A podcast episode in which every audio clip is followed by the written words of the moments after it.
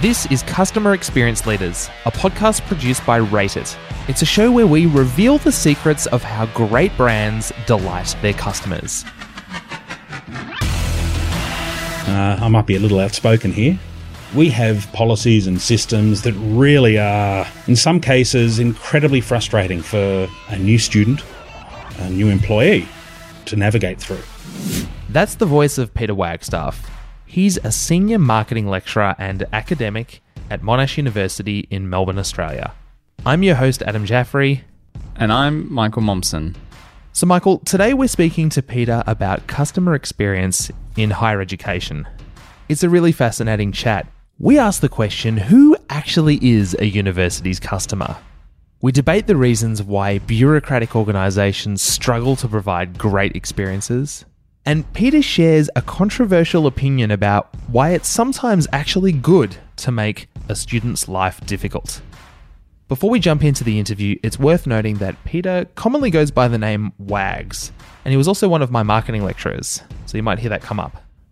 So, uh, Michael, you had the first question. You asked Wags to tell us a story about the best customer experience he's recently had.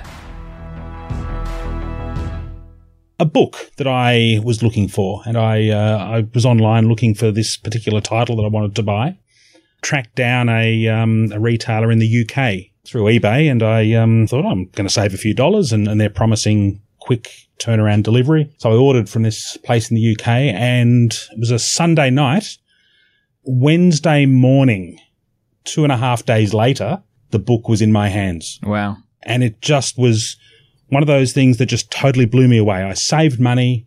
The book found its way to me fast, just far exceeded my expectations. I got what I wanted at the best price in the quickest possible time. How would you think about customer experience? Like, what would you say is, is a great, not only example, but definition of customer experience? I like to think of customer experience as really that overall interaction that I have with the company, the brand, the retailer, whoever it might be finding them initially Mm. through to browsing the, the options available through them to ordering to paying to receiving delivery. It, it even extends beyond things that many marketers consider to be within their control. Good example of that was this book was delivered to a, uh, an Australia Post 24 hour Dropbox. I know that wasn't fully within the control of this retailer, but it was part of my overall experience because they were prepared to deliver through those means. Mm. It's really all encompassing. You mentioned how you think about it from a marketing perspective and, and you teach uh, marketing. I'd love to hear about how you think about customer experience from a marketing lens. Yeah, and it's it's a really interesting area because the whole CX customer experience um, field of study, if we can call it that, I, I think has really been driven over the last what five to ten years or so, not so much by academia but by industry. So we're seeing the likes of Gartner, Forrester, McKinsey, PwC. These uh, big names out there in industry-based marketing have have really driven it, but it borrows from so many other areas of academic research in marketing. Your question is, how do we teach it at university? I think we've been teaching it for decades, but under all these other different names. All the textbooks talk about taking the four Ps and extending them to the seven Ps. Uh, when we're talking about services as opposed to tangible goods. So those extra three Ps of people, process, and physical evidence, they've been around for decades, but I think they really are some of the core elements of, of what CX is all about. For decades, we've been studying consumer behavior, services marketing, um, CRM, customer relationship management, uh, brand management. So these are sort of the micro components that I believe contribute to this overall field of customer experience. Is there kind of any academic research about what customer experience is? Like, is there any consensus on even like a definition? Until recently, there really haven't been single definitions on CX because it does cover so many smaller areas where we, we have some very rigorous definitions and, and concepts that have been studied for decades and decades. Customer experience generally becomes the responsibility of the marketing department, but it's not always the case. Improving the customer's experience is everybody's responsibility, but often nobody's job. Quote Adam Jaffrey, 2017. but uh, like, I think that really rings true that statement. And you know, you're talking about it from a marketing perspective. Like, As academics, does this kind of concept come up in other academic research for management or for operations? And what kind of department within the university is actually teaching customer experience? Does it fall under marketing, you know, your responsibility, or should it be somebody else? Yeah, it clearly is marketing and it has been for decades. Mm. Um, I'm going to go right back to a, a bit of academic literature uh, from 1955. Uh, the author was Abbott, and what Abbott said back in 1955 was what people really desire are not products, but satisfying experiences. Mm. That's from a textbook titled Quality and Competition. Now, back in the 1950s, marketing was really about production. Uh, the marketing textbooks in the 50s focused on, on how to manufacture products primarily. And it really hasn't changed a lot since then in terms of, yeah, it's, it's about the overall customer experience you know, when you shared your story of what came to mind as an excellent customer experience, some of the things that you used when you described it was basically how it exceeded your expectations. Expectations have never been higher. The demand for attention from a marketing standpoint has never been tougher to get cut through. Um, you know, where, you know, our attention spans contracting and like, I mean, you can't even advertise to me on free to air TV anymore because I don't watch free to air TV. So I'm, I'm interested in, from a marketing standpoint, how much of it centers around exceeding expectations? And then how do you think about that coming to life as you talk to your students about it?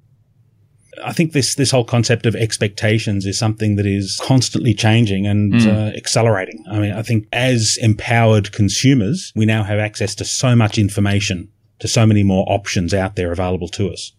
So I don't have to walk into the local bookshop now. I can go online and and shop around the world, find the best price, the best quality product. And I've now got so much more power than I used to have 10, 20 years ago. Now, interestingly, and I think there's some parallels here, a lot of the, the recent literature in customer experience is uh, in the retail field. So retailing has been at the forefront of this. Having said that, I think retailing is often at the forefront of, of many aspects of, of marketing. Mm. It's the human interaction, right? Like it's the to a real time view of what is very emotive. Exactly. It's it's the coalface where where the consumer is dealing face to face with the with the marketer. But that's that's almost the easy bit. Mm. It's a bit of the iceberg above the surface that you can see. Yes. That's when the, you're dealing directly with the customer. There's all those other touch points where it's not as obvious, but those touch points still form a critical part of the experience. From the the delivery guy that drops the parcel at my door. Yes. To the reviews that I read on Facebook or or Google. Yeah, that's a good point because it's almost like you could nail the actual interaction at the point of purchase, but then if you screw up on a returns or the way that you honor my gift card, if it's out by, you know, it's expired by a couple of days or what have you, all those elements are, if, if anything, more important because my expectations are maybe a little bit lower. So you have an opportunity to surpass it and therefore delight when you think about teaching marketing because you could nail all the right brand messages, you could have all the right campaigns, you could pull it across all the right channels, digital, you could have like beautiful PR and then yet screw it up with a bad returns policy or, you know, these other elements that you mention where, where it's really your time to shine in the context of, you know, getting students ready to go out into the real world and get ready to become a future CMO. Are these topics covered? They're becoming more prevalent. Um, historically, I, will admit, no, they haven't been. Mm. Too often, universities have focused on the theoretical, the those very sort of um, high level theoretical frameworks, rather than the nuts and bolts of of dealing with customers. But we're seeing more and more. For example, digital marketing now is finding its way into to most marketing courses. And with digital, you have to go beyond the, the face-to-face interactions with, with consumers. The review and rating sites out there now are part of customer experience. Yes. Outside the control of the brand. When universities are thinking about their quote unquote customers, let's assume that students are the customer of a university. Let's maybe even just start there. Before we go any deeper, do universities think of their students in that way? Oh, this is a big question. um, and some parts of the university, yes, well and truly students are customers, but there are many parts of the university that um, are the complete opposite. Students are not customers. Mm. Can we unpack that a little bit? Like, what, what are some examples? I've got a very strong view here that I believe students are customers, and that that's a, a customer centric view of if a stakeholder believes they are a customer, then they are a customer. It's all about the stakeholder's perception. So we've got students here who are paying fees. Now they're maybe not paying them up front, but they're building a huge HECS debt. So they will be paying for their education, even though it's not the full cost of education. And I think uh, the, the federal government subsidises around about two thirds of a, a domestic student's uh, university fees. But um, but while students perceive themselves to be paying to receive a service, they see themselves as customers. Now, this is a big shift we've seen over the last 30 years. Tertiary education was free Mm. until the late 1980s. And back then, it was a lot easier to argue that students weren't customers because they weren't paying for service. They were, they were part of the production of their own knowledge. And in fact, that is still the case. It's very different to many industries where customers have a series of demands and organizations do everything they can to meet those demands. But in, in education, it's our job as educators sometimes to make a student's life difficult. You're telling, Now- you're telling me this now, Wags. Now, when I say maybe difficult's not the right uh, right word there, but we have to put you under a little bit of pressure. Is it for the learning opportunity? Well, it's it's part of the motivation as well. I mean, it's you're not at university just to get a piece of paper at the end. I know some people believe they are, and they're the ones that see themselves as as pure customers. But you're actually here to learn, and to learn, you actually have a huge role to play yourself as a customer, an input into your own learning. And that can be painful sometimes. It can be those those endless nights that you spend up uh, working on the assignment, or or trying to understand a difficult concept, or or having to work with with a, a group of people that maybe you they didn't have the same work ethic as you. Um, so yes, education can be painful for the student sometimes. Wags, can I ask maybe then what the rationale is for not viewing a student as a customer? Maybe taking the contrarian view uh, or, or adopting a position that other departments might have within a university. Maybe it's it's the stakeholders that are contributing the, the revenue to a university.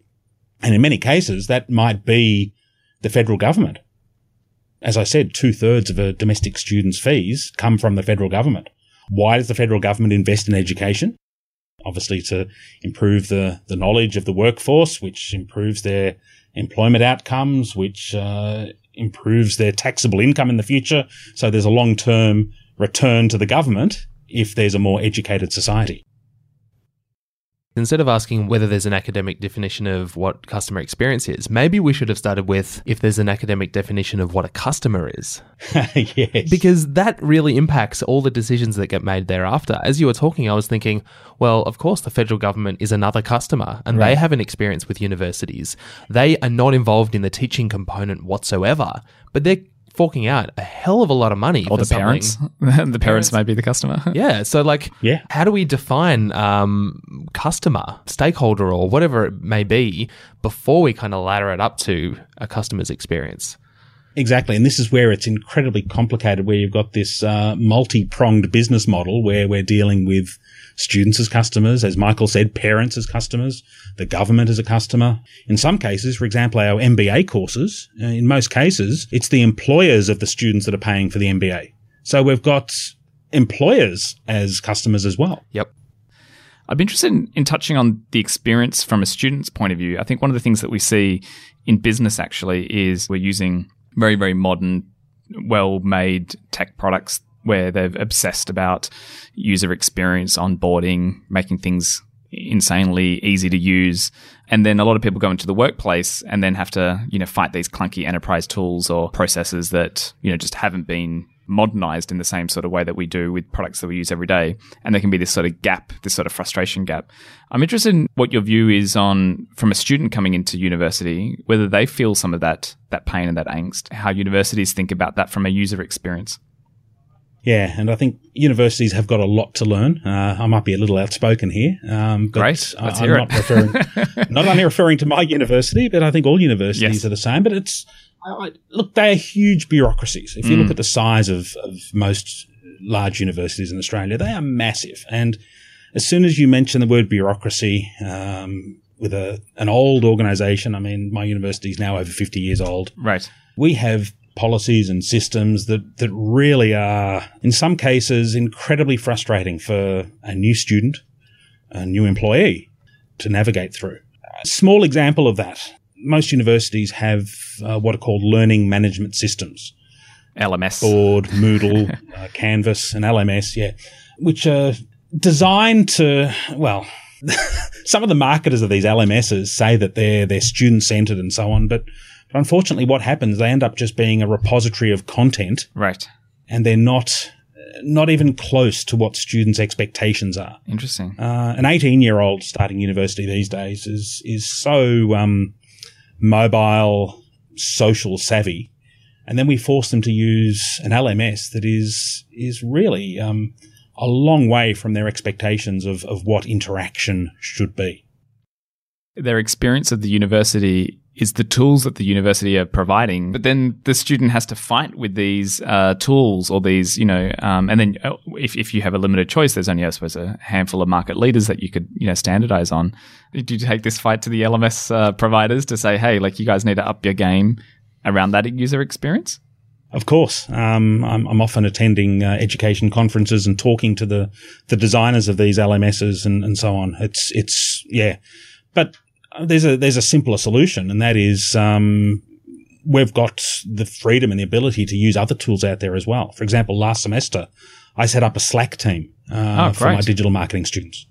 Uh, because I just wasn't getting the level of online interaction I wanted through the uh, the Moodle LMS. So by having this Slack team, uh, we're we're getting students engaging with each other through a tool that they're likely to be using in the next few years when they're out there in industry anyway. And that was just incredible. And having the flexibility to be able to jump into those tools outside the ones that aren't working is spectacular. I think by doing that, it sends a message to the LMS designers that they really need to lift their game.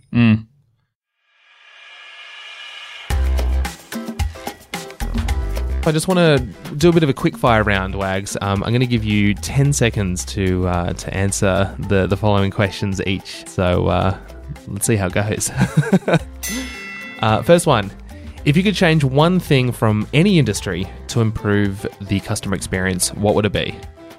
Okay, the thing that really pisses me off is when I walk into a bank, which is very rare these days, but you know those few times you have to go in to hand a check over the counter, and the first question you get from them is, "Can we help you with some insurance?" or "Would you like to?" Uh, get a home loan?" Oh, good. That's good. Can we sign you up Oh. to some other shit? Yeah. Piss off! If you looked at your system in front of you there, you would see that I already have a home loan through. you. Uh, nice. Boom. What books, resources, podcasts, blogs do you recommend or have made an impact on you? I'm finding industry publications so much more useful than, than academic publications here. So some of those that I, I listed before, um, Gartner, Forrester, McKinsey, um, Harvard Business Review. Yeah, that's excellent. PwC even does some good stuff as well.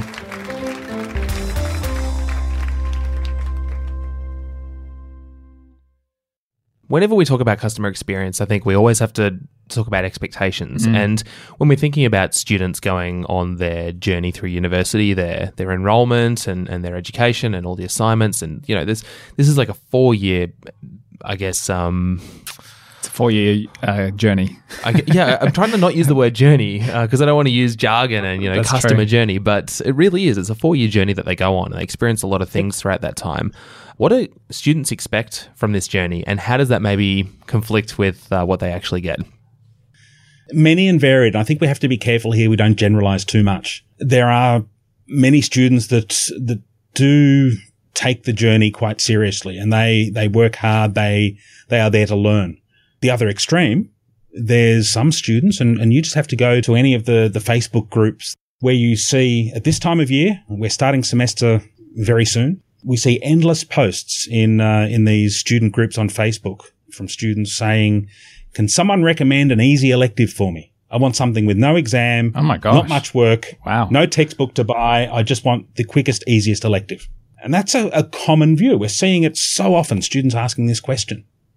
What's the quickest, cheapest, easiest way for me to get that piece of paper at the end? So that's one extreme. So there are some students with that expectation. And I, I actually see it as our role to try and change those expectations, to convince mm. these people they are here for a lot more than just a piece of paper.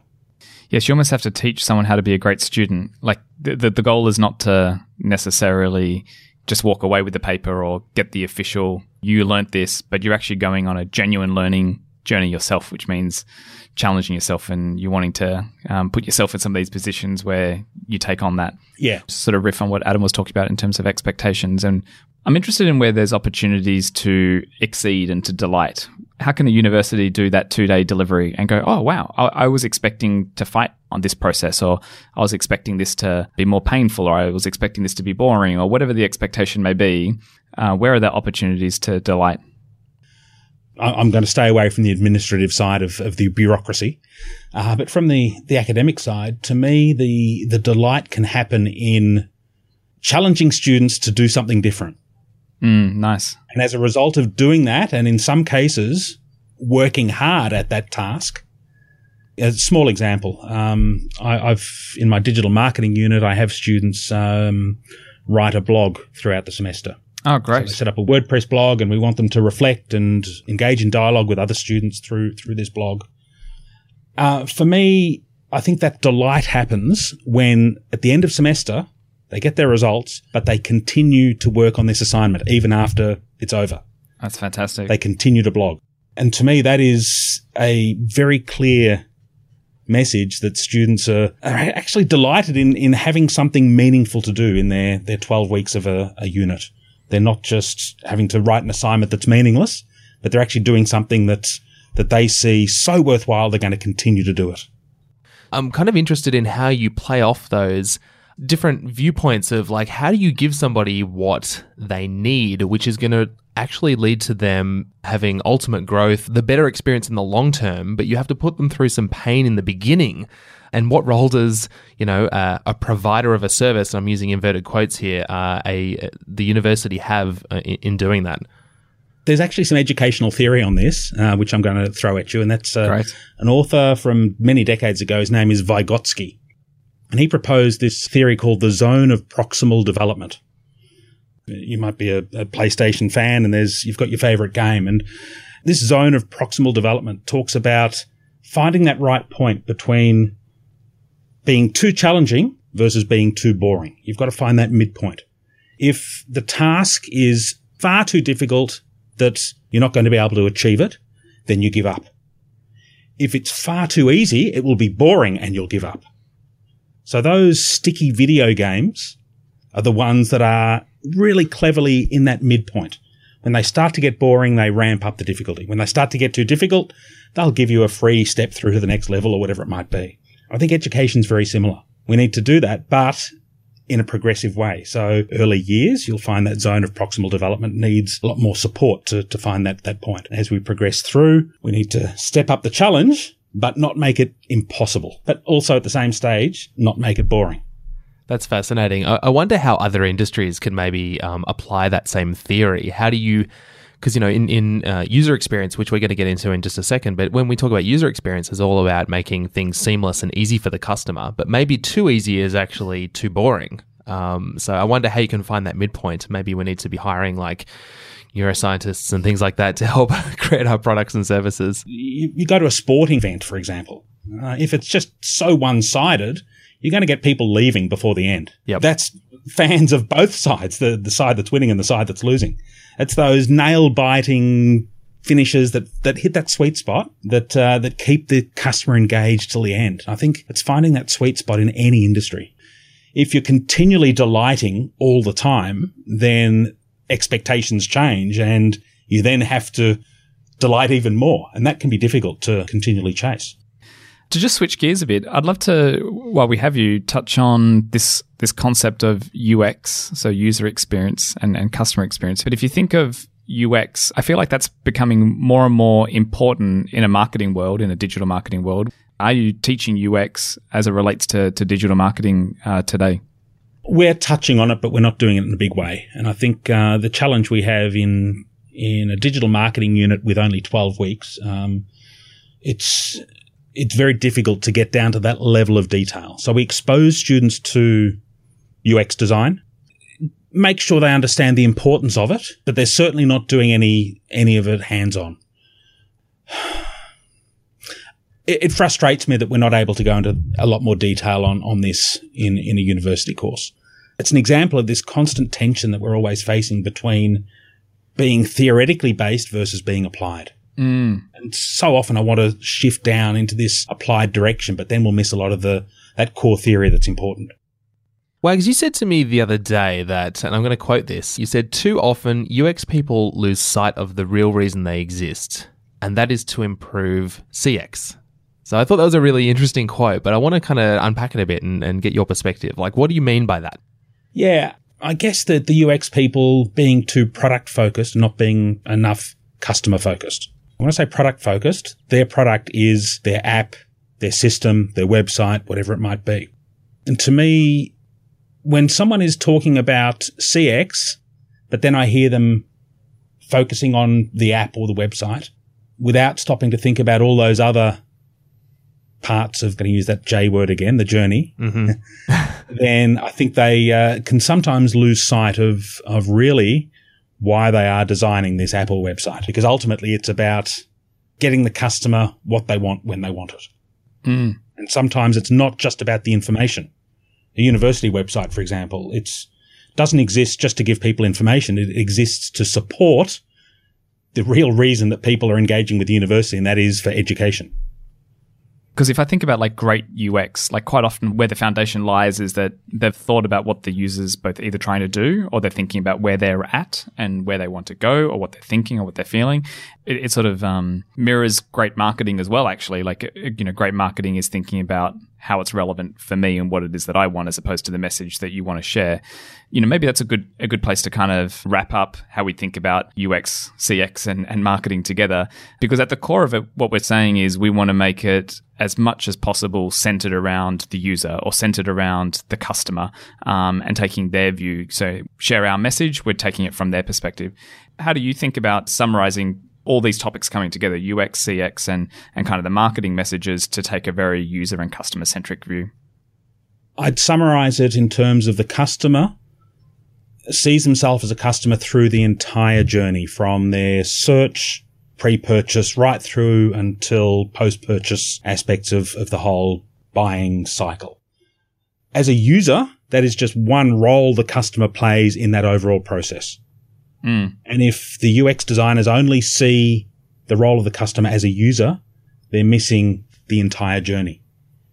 So yes, customers are users at times, users of the website or the app, but they are customers in other roles more than just users of the, the app or website. So stop and think about the entire journey, not just their interaction. Makes sense. That's a really nice summary, actually, about um, you know how we think about an entity can go through multiple different roles: customer, user, multiple different formats. Sometimes you're paying, sometimes you're just consuming. Um, so we have to kind of think through all of those different iterations of those. So that's a wrap. So Wags, thank you for coming on the show. It was heaps of fun. Thank you so much. So, Michael, great interview with Wags. It was fascinating to get mm. insight into, you know, behind the scenes of how universities and higher education works. This is our debrief section. I wanted to kind of have a bit of a chat. Like when Wags talked about this idea of knowing who the customer is, like who is mm. your customer. Um, I think the quote was, uh, "If a stakeholder thinks they're a customer, then they are a customer." Mm. What are the repercussions of that? Like, why? How, how do we bring that to life in, in, in business? You have multiple stakeholders that are customers. So, whether it's the end user, it could be your distributor, it could be your supplier, it could be many folks internally. So, I think it's good to go, okay, who actually sees themselves as a customer of ours and therefore approach it that way to make it actionable, I think it's actually maybe about just doing a, a, bit of a internal thought process of like who who do we answer to and who thinks that we're answering to them. Um, so right. you know, internal stakeholders are actually part of that, and exactly. as well as customers externally, and, and maybe actually just do a little bit of an exercise. His opening story around what was a great experience for him and the thing that was really memorable, the book delivery from the UK. Yeah. Really, the foundation of that, why that stood out for him, was because it exceeded expectations. And so I think a great way to think about this is when I'm delivering this service, when I'm delivering this product, when I'm delivering this to my customers or my stakeholders, what are the expectations that they're going to have? And in his case, the expectation was okay, someone clicks online, buys this book. You know, from Australia, he's probably thinking it's going to take four days to get to me. We have the ability to exceed those expectations by doing X. And so I think we've all got opportunities to map out where our customers have expectations. And then you really see that the ones that are memorable are the ones where you have an opportunity, even in just one part of that, to exceed that expectation. Yeah, it's funny you mentioned that. Like, uh, and and just to kind of add to that, sometimes expectations go beyond all the things that you have control over. You know, Wags actually Yes. also spoke about, um, you know, getting something delivered to an Australia Post mailbox, and that's not within the control of of the retailer or the the online store that he bought from, and yet it still Mm-hmm. formed a part of the experience and the connection that he had Correct. with that overall purchase decision. CX, we we have to think about the experience the customer has in all realms. You know, sometimes they're actually outside of our control. Mm-hmm.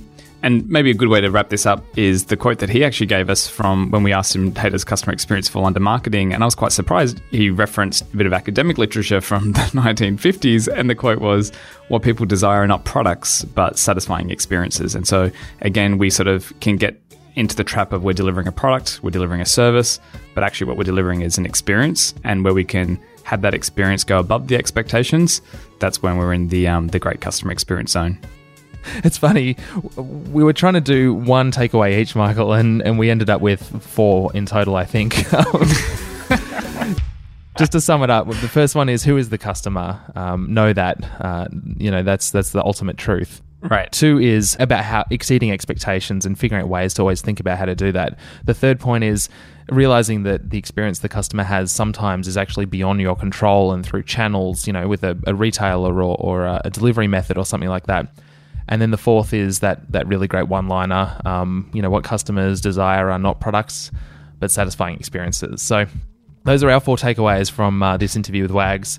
If there's uh, anything that you thought that was a great takeaway, we'd love you to send us an email. I'm Adam at wavelength.audio.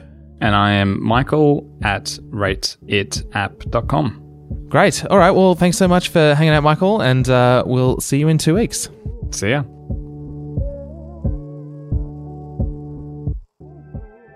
Thanks for listening.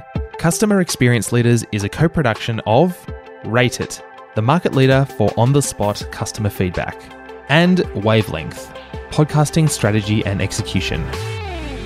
Our producers are Nick Jones and me, Adam Jaffrey. This show was edited by Josh Armour from Armorpod Productions. Special help this week from Tommy McCubbin and the team at BE Media. Our music is by Icolics and Peter Cooley. If you liked this episode, please subscribe on Apple Podcasts or wherever you get your shows. And while you're there, please leave us a five star review. It really helps out a lot. Coming up next time on Customer Experience Leaders, we talk to the General Manager of Brand and Customer Experience at Country Road about the impact of their loyalty program. It's more about what it enables you and that relationship between a customer and the brand. For me, that's the most important thing. That's next time on Customer Experience Leaders. I'm Adam Jaffrey. Thanks for listening. We'll speak to you in two weeks.